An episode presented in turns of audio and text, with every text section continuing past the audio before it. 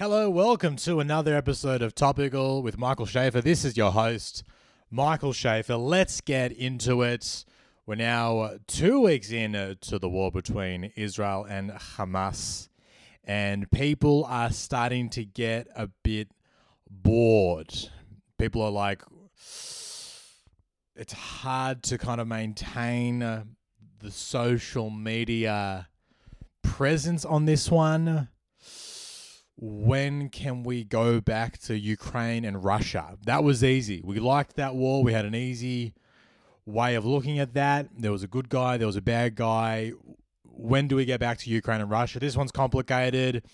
It's moving very fast, this war. This war is moving very fast. Uh, people's attention spans cannot maintain a war that goes for longer than two weeks. I mean, TikTok videos have trained us to really consume content in seven second videos, really. And wars tend to last far longer than seven seconds. I often go for for years. This one's just going on and on and on, and it's moving rapidly. It's hard to know where to put your attention. I mean, first there was the attack on Israel, and then there was the beha- the babies apparently being beheaded, and then everyone was arguing about how many babies were beheaded. That was like a discourse that was happening on the internet. Some people were like, there were 40 babies that were beheaded, and that's why you have to side with Israel.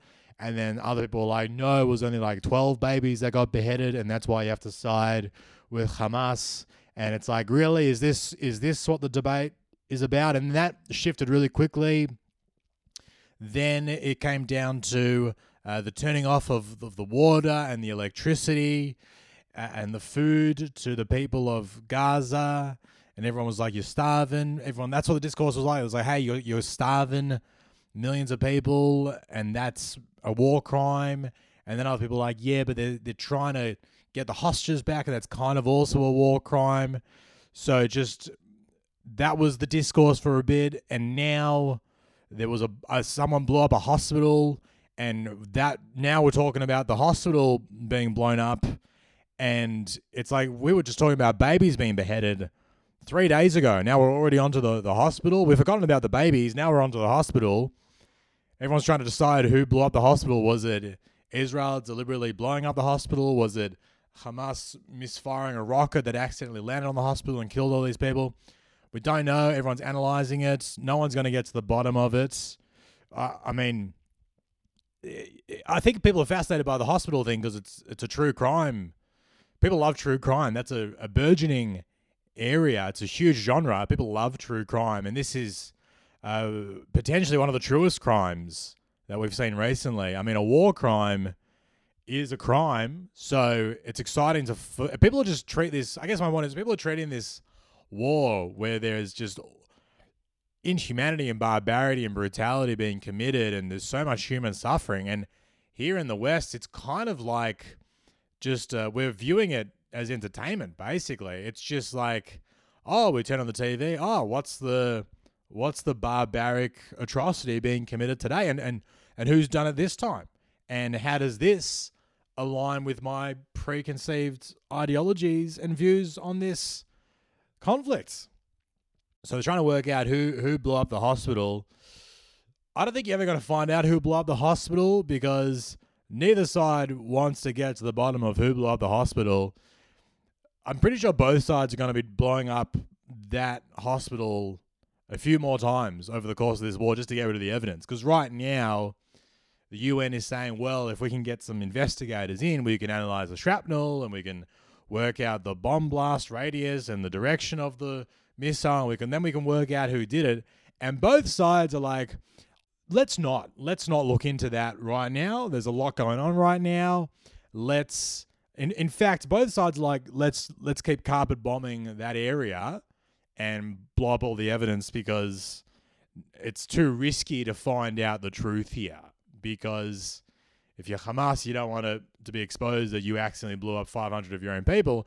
And if you're Israel, you also don't want it to be exposed that you accidentally killed 500 uh, men, women, and children in a hospital. Because both sides in this conflict, quite in a very funny turn of events, are fighting a PR war inside of a war war.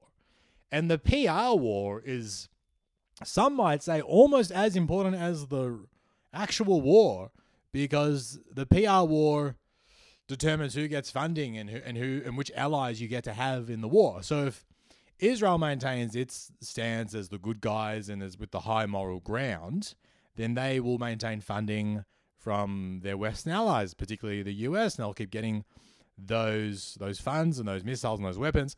Whereas if Hamas can maintain its side as the righteous one, as fighting against the oppressor, then they maintain their support from Iran and some other Arabic nations. And of course, they also maintain support from a lot of left leaning people in the West who like to align themselves with the oppressed. So that's why you see like the Black Lives Matter movement getting behind the Palestinians because they can see some sort of common sense of oppression in their two stories. Similarly, we saw the indigenous um, leaders like Lydia Thorpe get behind Palestine here in Australia because they support the rights of oppressed people. So it kind of makes sense. But you gotta you gotta maintain a moral uh, reputation in order to ensure that you have that support. So no one wants to find out who blew up the hospital. Everyone's like, let's never get to the bottom of this. Let's blow up that hospital 12 more times and just make sure that let's get rid of all the shrapnel, all the witnesses, just eradicate that place from the map because we don't want to find out who blew up the hospital. That's that is a mystery that will never be solved. There will be multiple Netflix documentaries about that explosion, but no one's ever going to find the truth about what happened there because it's it's just too risky. Both sides are trying to win the PR battle. This is how much like Hamas is trying to win the PR battle. They've just released a couple of hostages, which I think is good. That is a good thing. And the two hostages that they released were these two very elderly Israeli ladies, and they, of course, they filmed themselves like releasing the hostages and returning them to Israel. And it was a nice piece of, I guess, propaganda from Hamas to be like, hey, we're not all bad. You know, the other week, you know, you were talking about the babies being beheaded, but this week, we're letting the old ladies go. So, can we talk about that for a little bit? And it kind of has worked because when I go on Twitter now, that's all people are talking about. They're like, Hamas is coming to the table. They're releasing the old ladies. These are good people. They don't want to hurt the old ladies. And in the video, there's an old lady like turning back to shake the hand of one of the Hamas dudes uh, as she leaves, which I think is quite quite nice. That's quite touching. I mean, I've left Airbnbs on worse terms than this old Israeli lady has left her Hamas captors. I once left an Airbnb. I couldn't work out where to leave the keys. And then I ended up just like leaving the keys on the kitchen bench. And as I left, I messaged the guy being like, hey, the keys are on the kitchen bench. And the guy was like sending me messages in all caps locks, you know, very angry, being like, no, you meant to leave them in the lockbox because now the cleaner can't come in to clean the apartment. And remember, we're charging you $700 for the cleaning fee because this is the Airbnb and this is how we make our money. I was like, I'm so sorry. The keys are on the bench. I'm already at the airport. There's not much I can do. And then he was like, it's okay. I've got another set of keys. So like this guy was just yelling at me and, and had a huge fight with me. And then he was like, oh, actually, I've got a set of keys. It's, it's totally fine. My point is that was quite an acrimonious way to end that relationship. I haven't spoken to that man since, and I, the, you know, we I both we both felt a bit awkward about the exchange. Whereas this lady has just been taken hostage at gunpoint, like ripped out of her home, been kept in a tunnel underground somewhere in Gaza for a week, and on the way out, she's shaking this guy's hand, which I gotta say is nice to to see. I'm looking forward to seeing the review that she leaves online. I think that it would be nice to see what the Hamas hospitality is like. Because I did interview. I read the interview it was fascinating. They were like, you know, what was it like, you know, being a, a prisoner of Hamas for for a week or more. And she said, look, it wasn't great, but they were very attentive and they were they had a, a doctor to help us. And then she also added they were very across the whole female uh, hygiene thing. You know, they were across the idea of, you know, women having periods and perhaps needing sanitary items over the course of their stay. And I got to say that's that's nice to hear about, you know, because and particularly like in the West, a lot of men they don't want to know about their girls and their wives periods. They're just like, look, that's your thing, that's your area. I support you.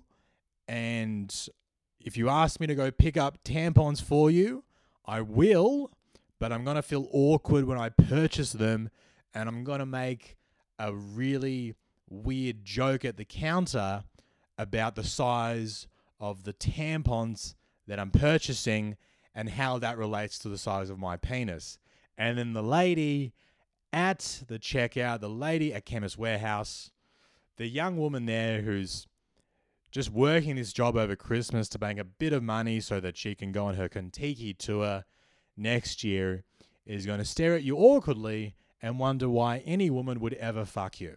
So at least Hamas is not making women feel awkward about that very natural part and that very necessary part of their lives. It's nice that they were prepared for female hostages. They were like, we got to have the tampons ready, we got to have the pads ready. It's actually quite progressive because in a lot of Western countries, like in Australia, we've been talking for years about how to lower the price of these women's sanitary items. We've been talking about like not taxing them and making them more affordable because, of course, they are a medical necessity for a lot of women. And if they don't get them, you know, they are at risk of developing particular diseases. That's just a true thing. So here in the West, we're very behind when it comes to providing women with these sanitary items and making them accessible and available and affordable.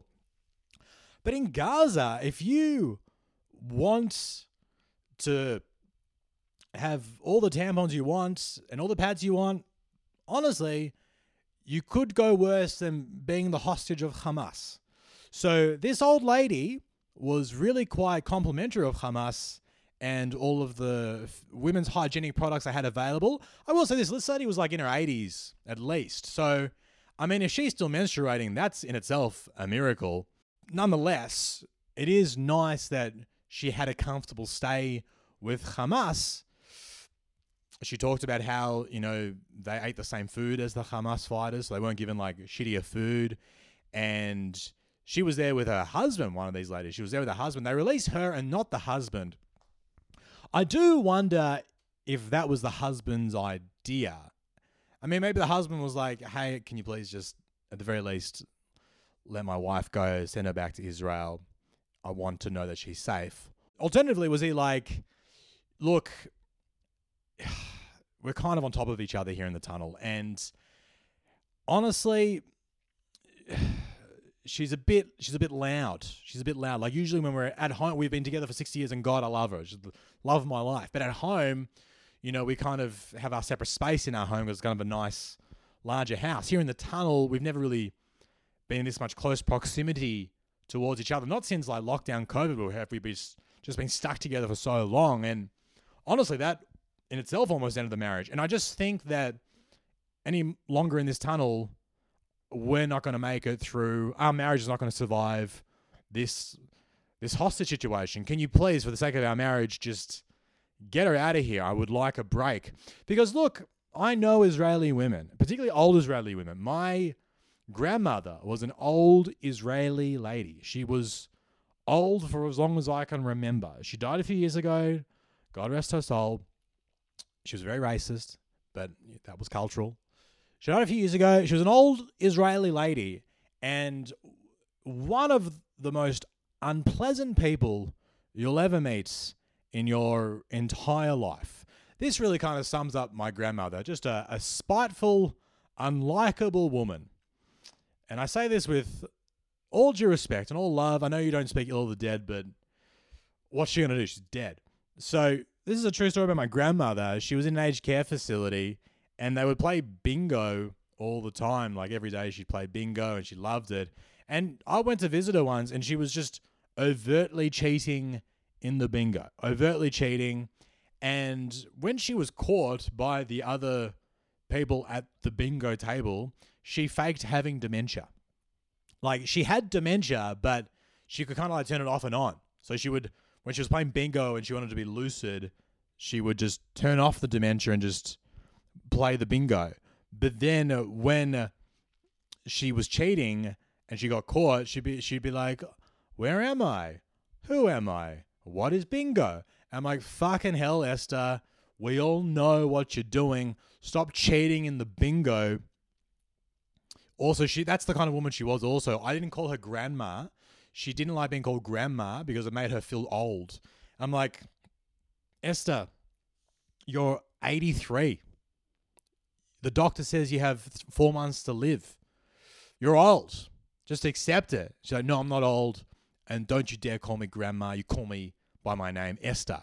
So, my grandmother, Esther Weitzman, she was an old Israeli lady and she wasn't pleasant. She wasn't pleasant. So, I do think it's a nice show of goodwill from Hamas to release a couple of these older Israeli ladies. I'm just thinking it might have been somewhat in their own interest. They're like, fuck me. This lady does not shut the fuck up. She's complaining constantly about the hummus. She says that she makes it better at home. She keeps saying racist stuff to us. It's really quite unpleasant. I I, I just think that maybe they send it was kind of a win-win. They send her back, they get her off the cards, and they also kind of look nice and they look like the good guys in the battle because it's all about looking like the good guys. It's all about just winning the hearts and minds, particularly of progressives. And right now, the progressives have really aligned themselves with the Palestinians. And, and I, again, I have to t- distinguish between like Palestine and Hamas. And I, I get that Hamas is this terrorist organization that runs Gaza. They don't represent, of course, the Palestinians. In fact, I think that they kind of act against the interests of the Palestinians all the times. I think that they uh, have provoked this war and they wanted this war and they're relishing this war because it's good for them politically to have a war. And the more of their own people who die in the war, for them politically, it's kind of good. It kind of justifies their existence. It ensures that they get more support from the public, etc., etc. So again, I have to distinguish, distinguish between Hamas and the Palestinians because people are supporting Palestinians, they're not supporting Hamas. I get that.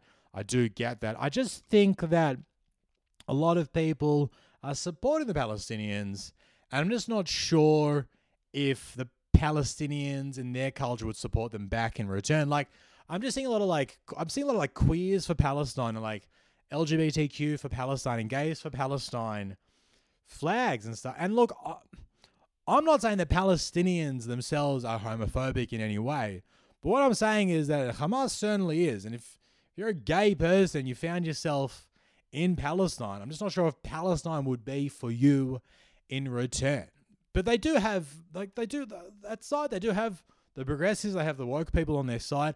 I think if they really want to cement the support of the progressives, I think Hamas has to change its stance on the gays. I think that Hamas has to announce itself as an LGBTQ friendly organization. I think that they should I think that they should be like, "Hey, we want to recognize that you know, gay people exist, that they are real, that trans women are women, unless, you know, they're, they're Zionists, in which case they're dogs that need to be murdered. But outside of that, we accept that trans women are women and we support the gays, we support same sex marriage. I think that would be really good for them because that's kind of the big thing that Israel has over Hamas is that Israel, when it comes to gay rights, very progressive. There is a Mardi Gras in Tel Aviv. There's like a huge, proud gay community in Tel Aviv. One of the most progressive LGBT, probably the most uh, LGBTQ friendly countries in the Middle East. Whereas there's not really a Mardi Gras in Gaza every year. Um, Hamas doesn't take to the gays very well. Um, usually they throw the gays off the roofs. That's kind of how they how they celebrate gay culture in the Gaza Strip. However, I just think that if Hamas were to finally, because they don't, you can kind of hate the Zionists and support the gays. Those two things are not mutually exclusive. So if I were Hamas and I'm trying to cement the support of the world. Yeah, release the hostages. That's great. But maybe also come out and be like, yeah, like J.K. Rowling is a transphobe. Fuck her. And yes, of course, you know, transgender men, uh, transgender women should be allowed to compete in female sports. Of course. I mean, of course, they'd have to first let women play sport, but eventually, when they let women play sport, they'd be like, yeah, we also think that trans women should should compete at those leagues. It's all of this. This war is a PR war more than a war war. So you've got to be winning the support of the public and the progressive left. They're a big they're a big chunk of the public. You got to get them on side if you're going to win a war. Hamas has actually had a bit of trouble this week because one of the other issues they're dealing with right now is they're being kicked out of the Four Seasons. They're so uh, Hamas often stay in the Four Seasons hotel in Doha in Qatar, and there's a lot of pressure now on the Four Seasons to kick Hamas out of out of the hotel. And I mean I just I feel like if I were the Hamas guys in charge I would kind of keep it to myself that I'm staying in the Four Seasons just because they're fighters the guys who are on the grounds they're right now in tunnels dealing with the complaints of elderly Israeli ladies. You got the, they're, they're these dark, dank tunnels, and these old women are like, "It's hot down here. Where's?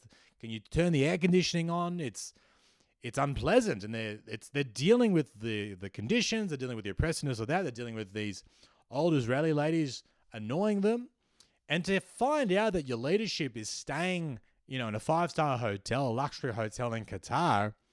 I think that would be really, really uh, annoying. It would make you like wonder, well, you know, you, you wouldn't feel like you're all, you're all in this together. So I understand the. I think that if you really want to destabilize Hamas, let them let the leadership stay in the four seasons because that's going to damage the morale of the fighters on the ground. They're going to be like, well, fuck this tunnel. You know, if the leaders are staying in the four seasons and I'm down here in a fucking tunnel, this is bullshit. This is not what I signed up for. I'm not fighting unless you put me in a three star motel. I'm not staying. I don't expect. Oh, sure, I'm just like a one of the ground soldiers. I don't expect to be in the five star Four Seasons, but surely something better than a goddamn tunnel underneath the Erez crossing. Surely we can do better than that. So I think if you really kind of want to um, just wage some psychological warfare against Hamas, you should just be welcoming all these leaders into these five star luxury hotels. You should be offering them, you know, five star world cruises. Give them all this luxury and then publish it on social media.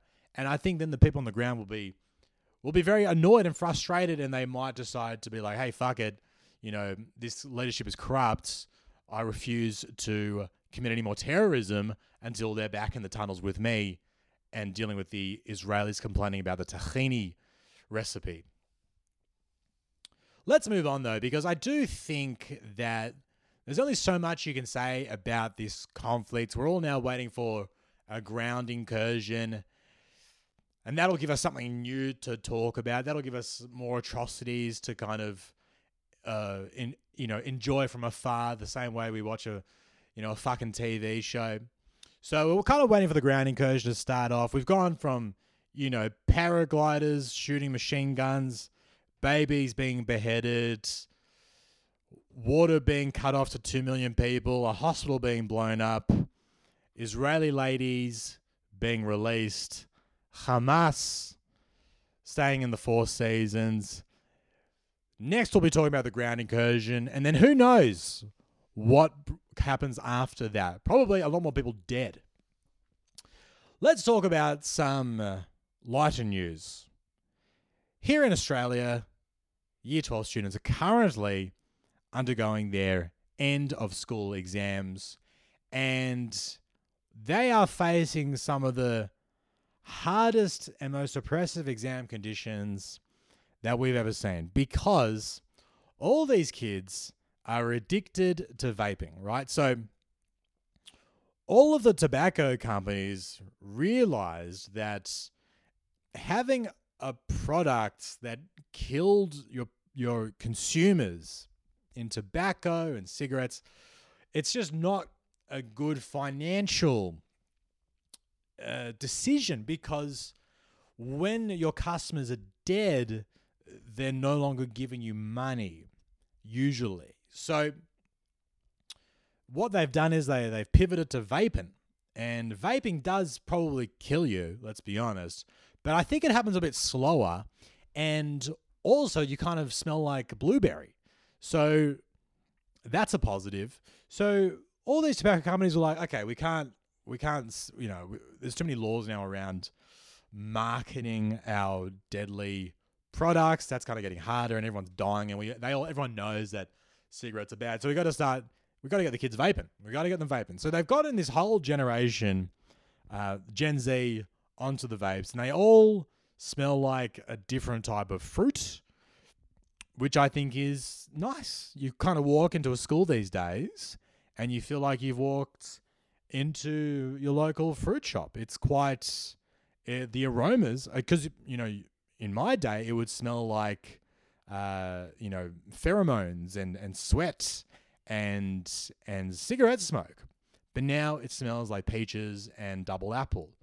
It's nice. It's it's nice. And the issue though that the children are finding now is that they're all addicted to vaping. And when you go into an exam it's often like a 3 hour exam. And during that 3 hours you're not permitted to to vape. It's against the rules to vape during the exam. Now, I think that's a bit unfair. I think that's a bit unfair. And I'll tell you why. Because first of all, I don't think vaping, it's not cheating. It's it's not like it's giving you some sort of advantage. I don't think vaping is like a performance enhancing drug. I mean, you got if you want to stop the kids taking performance enhancing drugs, you got to tell them they can't take Ritalin and their ADD medication because that's what that is. All these kids now uh, getting ADD diagnoses two weeks out from their exam just so they can take Ritalin for a couple of weeks, you know, just cram all the information in their fucking head, memorize Shakespeare's Much Ado About Nothing, walk in there, write it all out in three hours without blinking once, and then move on with their lives. That is a drug that that is performance enhancing. Whereas I don't think vaping is it's nicotine, but it's not like a performance enhancing drug. And ultimately, these kids are going into their exams already quite stressed. I remember my own English exam, for example, back in 2008. Very, very stressful time. Like, I didn't really sleep much the night before. And, you know, I, I woke up just a bundle of nerves. I walked in there. I remember trying to write in the first 15 minutes when I was writing, I couldn't even write properly because literally my hand was shaking so much that I was struggling to just get the words on the page in a legible manner.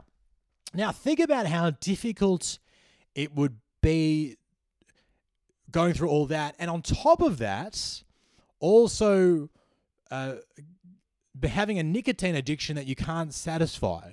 I mean, these kids are walking into these exams. They hit a they hit the vape just before they walk into the exam, and 45 minutes in, you know they're just like like junkies. They're just like scratching their arms. They're they're willing to suck a dick halfway through their exam just to hit a bit of watermelon.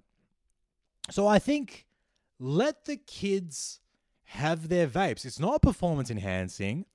They're addicted to nicotine, and it's not their fault that it's been marketed to them by these global corporations that are very clever, very manipulative. They know how to get the kids hooked on their product. They are just a victim of circumstance, and now you're taking away their precious vapes from them. Let them vape. They really, I think, just let them. I think it should be mandatory. I don't think it should just be like let them vape. I think you should have to vape during the course of the exam because that way all the kids are going to be relaxed. It's going to smell nice. And I think the smell is really the one of the primary benefits of this because if you've ever done an exam in Australia, whether it's at school or at university, I'm not sure what it's like overseas, but in Australia, they always find the oldest, muskiest people to be the invigilators for the exam. I think they just go to the retirement home and they're like, who here doesn't have dementia? And are you free today? And they all have dementia, but they're like, oh, look, whatever, we'll take whoever. And they just wheel out these old, dank, crusty smelling people who whose job it is to invigilate, which means that they just kind of like watch over you and and make sure that you're not cheating. And I remember they would always like come and stand behind you, and you would just smell this the smell of I imagine what death smells like. Just these old, crumpled people, and they just smelled old. And the smell in and of itself was quite quite distracting. Whereas I think if all the kids had a vape, it would just be you could you you could hide the smell of these invigilators, and you could uh, create a nice, relaxed environment with some beautiful aromas. Let the kids vape. They're addicted to it. It's it's pretty much their entire personality now. They look ridiculous doing it. I know they look ridiculous. I know it's stupid. I know it's killing them. But can we at least let them vape during the exam and then deal with this chronic addiction afterwards? I'll be honest, I am shocked that Gen Z are the generation to pick up vaping more than anyone else because this is the generation that is obsessed with looking cool and rebranding what cool is. Do you remember when millennials got very upset with Gen Z? Because Gen Z were mocking millennials for wearing skinny jeans. Gen Z were like, oh, skinny jeans aren't cool. You know, no one, none of you can pull them off, and you're meant to wear just regular jeans or wide set jeans or whatever. That's the new cool thing. And millennials just got all all insecure and we're like, no, we're we're cool. We're we'll, we know. Yeah. Why are we taking fashion advice and advice from advice about what's cool from a, a, a group of 17 year olds who are sucking on a, a little robot dick? Like, why are we? I mean, vaping is the least cool thing you could do. That's probably the thing that upsets me the most about the vaping outside of the addiction is like if you're going to smoke, at least be cool about it. Like, say what you will about smoking a cigarette. It's pretty cool. It is very cool. You shouldn't do it unless you're, like, you know, at the end, anyway, you're going to die, whatever. Like, if you get diagnosed with cancer, just start smoking. Who gives a shit?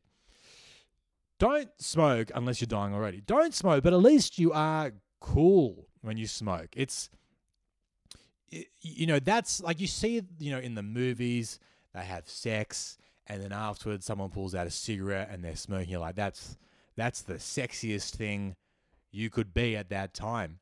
Like having sex and then turning over and hitting the vape, you'd almost ask to have your ejaculate returned. I mean, that's disgusting. That's it's absolutely there's not there's no context where vaping looks cool.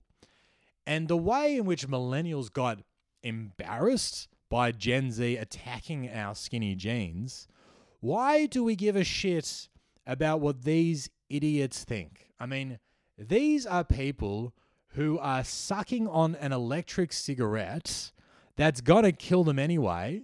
They don't look good and they smell like peaches. Why do we care what these people think? But good luck to all of them in their exams. I really hope that they are allowed to vape. Maybe, maybe in like the health exam, they shouldn't be allowed to vape. I just think there's too much irony about hitting the vape whilst being asked to write an essay about the dangers of va- vaping and nicotine addiction. That I, I can see there's a bit of a, a clash of ideas there, but otherwise, let the kids vape finally, we've got to finish off on what I think is a really relatable story. A story that I think we can all connect with, something that we've kind of all thought about doing at least once in our lives. Perhaps some of it have done it. There's this bloke, he's an American guy. He's at he's in Europe. He's uh, having a meal and he receives the bill. And when he receives the bill, he decides to fake having a heart attack to avoid paying for the meal. Now, he got caught, unfortunately. He did get caught. What happened was he got the bill and he decided to walk out of the restaurant without paying the bill. And the manager sees him walking out of the restaurant and says, Hey, mate, you haven't paid your bill yet. And then this guy all of a sudden crumples to the ground, starts flailing around, pretending that he's having a heart attack. And the manager was like, Well, you're not, I can tell you're not having a heart attack because uh, you're not, you're fine. And the guy committed so hard to having the heart attack that he literally was like, call an ambulance. I need the emerg- I need emergency help. And he gets rushed to hospital and he goes to hospital to commit to the bit. And, even, and then he gets to the hospital and they're like, you, ha- you don't, you're not having a heart attack. You've, you know, none of the tests show you're having a heart attack. You just didn't want to pay for dinner. And he was like, yeah, I didn't want to pay for dinner. Now, we've all thought about doing that. We've all tried that. Who here hasn't faked having a disease to getting out of paying for a bill. I mean, my uh, my grandmother faked dementia to win bingo. So people do these things all the time, presumably. I think it's just a sad indication of how bad the cost of living crisis has gotten. That this man has looked at his dinner bill, has looked at the cost of spending a night in hospital, and has decided actually, I think that it would be cheaper for me to spend the night in hospital than pay for dinner. That's how that's how bad this cost of living crisis has gotten. That you you can order a three course meal. Presumably, he had a three course meal. I mean, if you're planning to have a heart attack to get out of a bill, you're not you're not just doing an entree. You're doing entree. You're doing main. You're doing dessert. You're probably having a side, and you're probably having drinks. Let's be honest. You're throwing in a few espresso martinis for twenty five dollars each. Of course, that's what you're doing. And he's decided that the hospital bill will be cheaper than the restaurant bill. Now, that's depressing, isn't it? it, it I want to live in a world where people don't have to fake emergency, uh, critical, acute trauma to avoid paying bills. And what's fascinating, I was reading about this man, he's done this 20 times. So this has worked for him 20 times. So he's been caught this time and he's probably going to get fined dramatically and perhaps go to jail. But I think overall he's up. Overall he's up because this has worked 20 times, as it should. If someone fakes having a heart attack right in front of you, even if you know it's fake, you're not going to call them out on it. You're not going to be like, well, that's fake. Just because the risk of being wrong, you would err on the side of them having a heart attack and be like, oh yeah, of course, go do what you have to do. You know, go leave the restaurant without paying your bill. Of course, if you're having a heart attack, you don't have time to pay the bill. So it's worth him 20 times. So overall, he's up. I kind of take the same approach to paying for public transport. I won't pay for public transport because I know that eventually I'll be caught. But by the time they catch me, I'm already up. I don't think I pay for public transport for, at least in Australia, not for many, many years. Because in Australia, when you get on a bus or a tram, you can tell if there's a ticket inspector on the bus or the tram well before they get to you. Firstly, because it's always like an Indian dude and an Asian man and a white woman and uh, just all hanging out. It's like, well, that, and they're all wearing the same clothes. And you're like, well, that's, they're not friends. They're clearly ticket inspectors. So you, they kind of give themselves away and you just get off at the next stop and that's fine. So I don't think I've ever been caught uh, fare evading despite doing it all the time. So overall, I'm up. So if I got fined tomorrow, I would just say, well, I'm still taking the W here because overall, I've saved money overall. So I guess what I'm saying to people is that you should start faking heart attacks if the cost of living crisis is really getting to you because I think most of the time you'll get away with it. And the one time you don't, I think you can just be like, yeah, okay. Don't go to hospital. I don't think you need to waste the time of doctors and nurses. You don't need to commit that hard to it. Just be like, yeah, you got me this time. And you pay that one bill and then you you take the L that time, but overall, you're up. I would just suggest if you're going to fake the heart attack, do it when the bill comes. Don't try to leave the restaurant first because if you see the bill and then have the heart attack, then you can blame the cost of the meal on your heart attack. The reason why I had the heart attack was because I was so shocked that a chicken schnitzel could cost that much money that it caused me to have a heart attack. Also, having just consumed an entire chicken schnitzel, I was also very much predisposed to having some sort of cardiac event. So that way you can have the heart attack, fake the heart attack, and blame it on them. So as you're having the heart attack, you'll be like, you did this to me because you gave me the schnitzel and then you've overcharged me in the shock and the schnitzel. It's made me kill over. And they'll just feel so guilty and so concerned and so worried. They're not going to question your motives at all. They're going to be like, yeah, i am so sorry. Please don't sue us. You know, you can go straight to the hospital. And all you have to do at that point is literally say, thank you. And then you just get up and calmly walk out of the restaurant because no one's going to stop you. So that's my advice. Fake having an illness, fake having something, fake an emergency situation when you can to get ahead. My grandmother did it, and she was the reigning bingo champion at her aged care facility three years running. Sure, she was a cheat. Sure, she was intolerable. Sure, she was insufferable. But my God, you never wanted to come up against that demented old lady in a game of bingo. Thank you for listening to today's episode. If you enjoyed it, give it a nice review. Tell someone about it so I can keep growing this podcast. It's quite fun to do. It's quite fun sharing my thoughts. I've also got some shows this week. I got a show in Sydney on Thursday, the 26th of October. Show in Melbourne on Saturday, the 28th of October. And then I will be in Munich on my birthday, the 30th of November. And I've got a show in London that's going to go on sale soon in December. Some stuff will be happening in Perth and Fremantle in January and February. Head to my website, michaelshafar.com, for all the details there. In the meantime, enjoy your week. I hope you have a nice free meal this week on me at your local pub. Good night.